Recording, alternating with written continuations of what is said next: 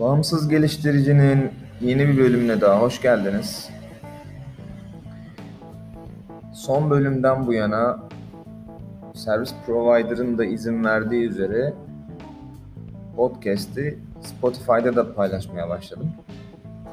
Biz yine teknoloji yeniliklerinden devam edelim. Bu hafta RSS e, takipçilerinden imlediğim, kaydettiğim güzel e, haberleri, blog postlarını ve teknolojileri paylaşıyor olayım. Biraz da hızlı tutacağım bu bölümleri. Öncelikle Türkçe olan, Türkçe ile alakası olandan başlayayım. Belki denk gelmişsinizdir. Hackers, Hacker News'ta The Missing Semester of Your CS Education adlı bir MIT'nin bir çalışması var. Bunlar e, güzel yazılardan ve kendi YouTube videolarından oluşuyordu. Bunu bir ekip, Türk bir ekip Türkçe'ye çevirmiş ve Missing Dash Semester Dash tr.github.io adresinden yayınlamış. Şimdi eksik fazla olur. Çeviren ekibin adlarını hepsini bahsetmeyeyim ama sitesinde muhtemelen bulabilirsiniz. Siteye bir bakın derim. Bu bu seri biraz daha yani hani bilgisayar yazılıma başlayan ama tam da o hani vardır ya o kendini işte alaylı yazılımcılar kendini bir şekilde eğitir çünkü çünkü onlar işini seviyordur çünkü işte geceleri de bu işi yapar araştırır öğrenir okulda alamadığınız konulara burada MIT biraz değinmek istemiş daha doğrusu böyle aradaki her şeyi eğitimden bekliyorsanız bulamayacağınız konuları burada anlatmış. Türkçe Türkçe'ye de birileri çevirmiş. Bence çok da güzel olmuş. Tasarım da birebir aynı. Aynı servisi kullanmışlar muhtemelen. Show notlara ekleyeceğim. Yine bakmanızı tavsiye ederim. Hacker News'da denk gelen bir blog post Things I wish I would known about CSS diye. Keşke değil mi? Keşke CSS hakkında bilseydim e, bilmek isteyebileceğim şeyler. Burada tabi eskilerden geldiğini bahsediyor bir kere blog postta. İşte mesela block inline and e, inline block farkını bahsediyor. Keşke bunun farkını en başından bilseydim diyor. Re, resimlerin IMG taglerinin inline olduğundan. Burada gerçekten de CSS bilenler hak verecektir.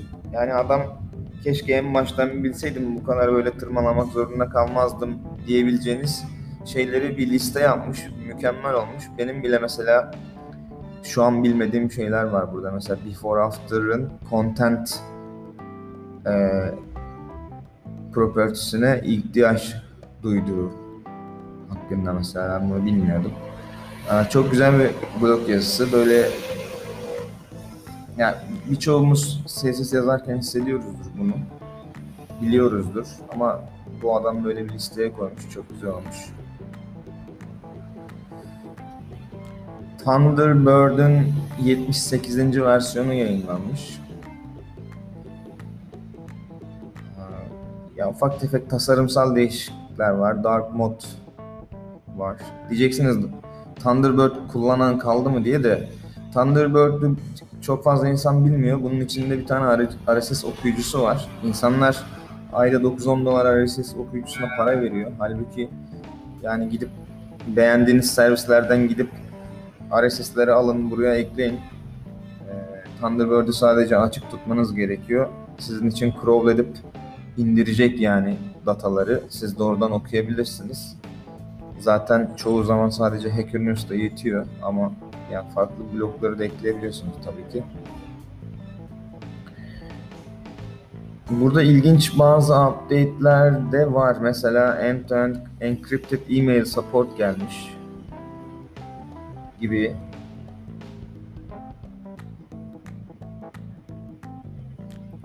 Yenilikler var. Ee, Ben beğendim. Bakabilirsiniz konuya ilgiliyseniz. Bir tane ilginç bir video vardı. Music and Measure Theory diye bir e, YouTube videosu. Bu da bu gene e, aslında yayınlanalı bayağı olmuş ama bu hafta nedense popüler olmuştu.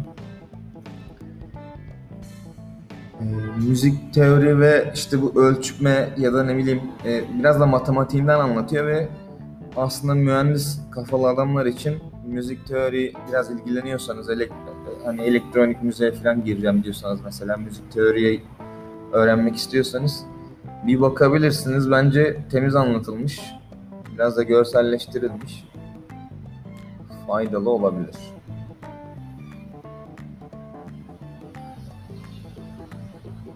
Google'ın bir tane kursu vardı. Buna ne diyorlar? Code Lab diyorlar. Google'ın bu tarz içerikleri var. Biraz daha interaktif eğitim verdikleri yerler.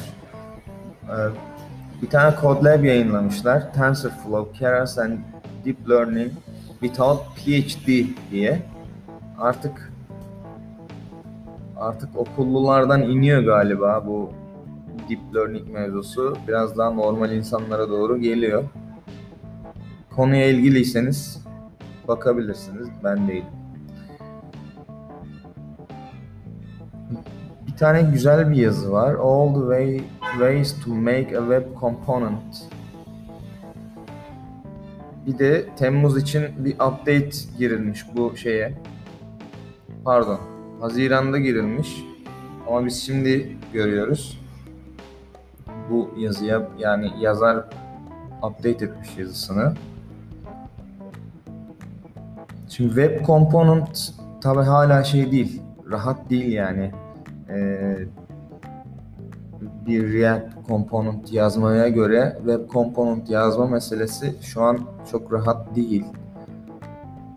Ama bu yazıyı okurken biraz da tabii örneklere de baktım. İşte counter falan var burada. Performans olarak da karşılaştırıyor. Mesela benim çok bizim SEO, SEO bakımından bizim e, siteleri sürekli biz ölçüyoruz çalışın yani firmada da ölçüyoruz.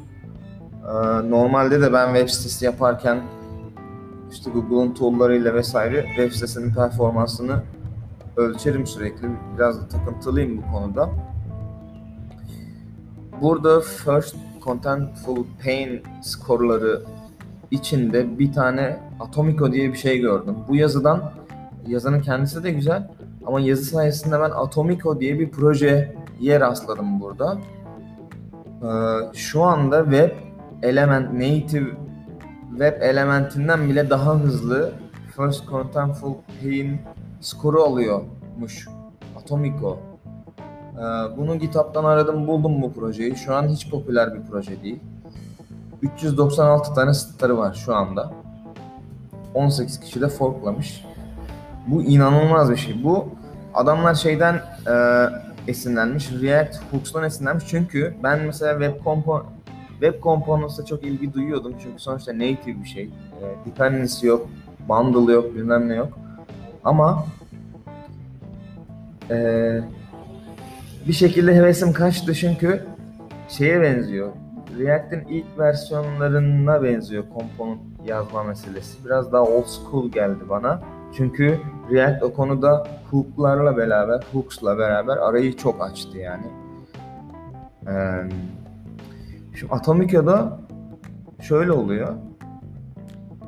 React yazar gibi komponentlarınızı yazıyorsunuz. React hooks yazar gibi daha doğrusu diyeyim. Komponentları yazıyorsunuz.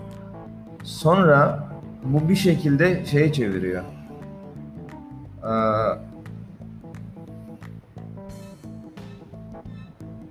compile compile edip galiba web components'a çeviriyor. Çünkü projenin amacı e, yani proje sonuçta web component'lar yaratıyor. Bunu DOM'da mı yapıyor? Muhtemelen DOM'da yapıyor. Yani e, doğrudan çıktı web kompon DOM'da web komponentler yaratmak üzerine muhtemelen. Böyle bir proje ben çok beğendim. Fikri bayıldım. Ve bu projenin çok e, çok doğru yani hani çünkü, çünkü birçok şey hype oluyor frontend'de biliyorsunuz. Artık artık böyle frontend'de özellikle JavaScript'te böyle her boku öğrenmek değil de doğru tool'ları seçmek ve geleceğe onunla yatırım yapmak çok önemli. E, Atomico'nun fikrini ben çok beğendim. Bir şöyle e, bakarak olmakta fayda var. Bizim Antalya taraflarında öyle bir laf var. Belki Türkiye'de de kullanılıyordur emin değilim. Bir sonraki bahsetmek istediğim radarıma takılan birkaç gündür bloglardan bir tanesi de Your blog doesn't need a JavaScript framework diyor. Burada da abimiz Gatsby'den neden Elementy'ye geçmiş. Şimdi az önce bahsettim ya mesela. Gatsby çıktı. Neden? React'le blog yazıyormuşsun. Abi ne, niye alakası var? Yani hani şey ben mesela bizim şirkette de bir biz bir karar verdik mesela Gatsby'de konuşuldu. Ama Gatsby ben mesela React yani severim, fanıyım ama ne ne gerek var? Yani static site, static site generate ediyorsan günün sonunda bu kadar böyle yani işi karmaşıklaştırmaya gerek yok. Zaten bir manası da yok. Adam da birazcık bundan bahsediyor. O hype'a kapılma hikayesinden bahsediyor. Sonra da Eleventy'yi neden seçtiğinden bahsediyor. Şimdi burada ben Eleventy bilmiyorum. Ee, bu da bir ya blok yaratma, statik yaratma servisi anladığım kadarıyla biraz daha minimal bir şey. Node.js ile yazılmış. Çok büyük dezavantajı avantajı var mı bilmiyorum. Yani günün sonunda HTML aldığın sürece, temiz HTML aldığın sürece ve e, yani fark bu bu tarz e, site generator'lar sadece nerede farklılaşıyor? Development modda fark, farklılaşıyor. Onda da işte SAS CSS'i JavaScript'te SAS'ı hızlı derliyorsa aslında tüm olay bu. Ee, geçen bölümde bahsetmiştim. Hugo biraz e, performans olarak size daha fazla avantaj sağlıyor. Velhasılı burada da bir, bir yeni bir bakış açısı görebilirsiniz. Güzel bir e, blog post.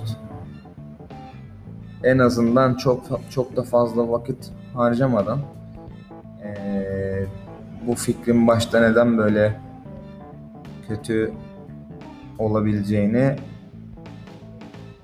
söyleyebilir. Şu an bahsetmek istediğim konular bunlar. Tekrar baktım linklere. Bir tane daha konu var. W3'nin sitesinde cool, cool URIs don't change diye bir yazı daha var. Ee, bu, bu yazıda ilginç olabilir. Bunu da en sona ekleyeyim. Son olarak ondan bahsetmiş olayım. Bunu e, henüz okuyamadım. Yani bahset, bahsettiğim bu linklerin hepsine göz atıyorum. Bunu henüz okuyamadım. Sadece başlık ilgimi çekti. Bir de şey hani W3'nin konsorsiyumun bir yazısı olduğu için biraz da yani güzel bir yazısı olduğu için buradan bunu da eklemiş olayım. Bir sonraki bölümde görüşmek üzere. Bölümleri biraz sıklaştırıyorum artık. Bugünkü biraz uzun oldu. Bir sonraki bölümde görüşürüz.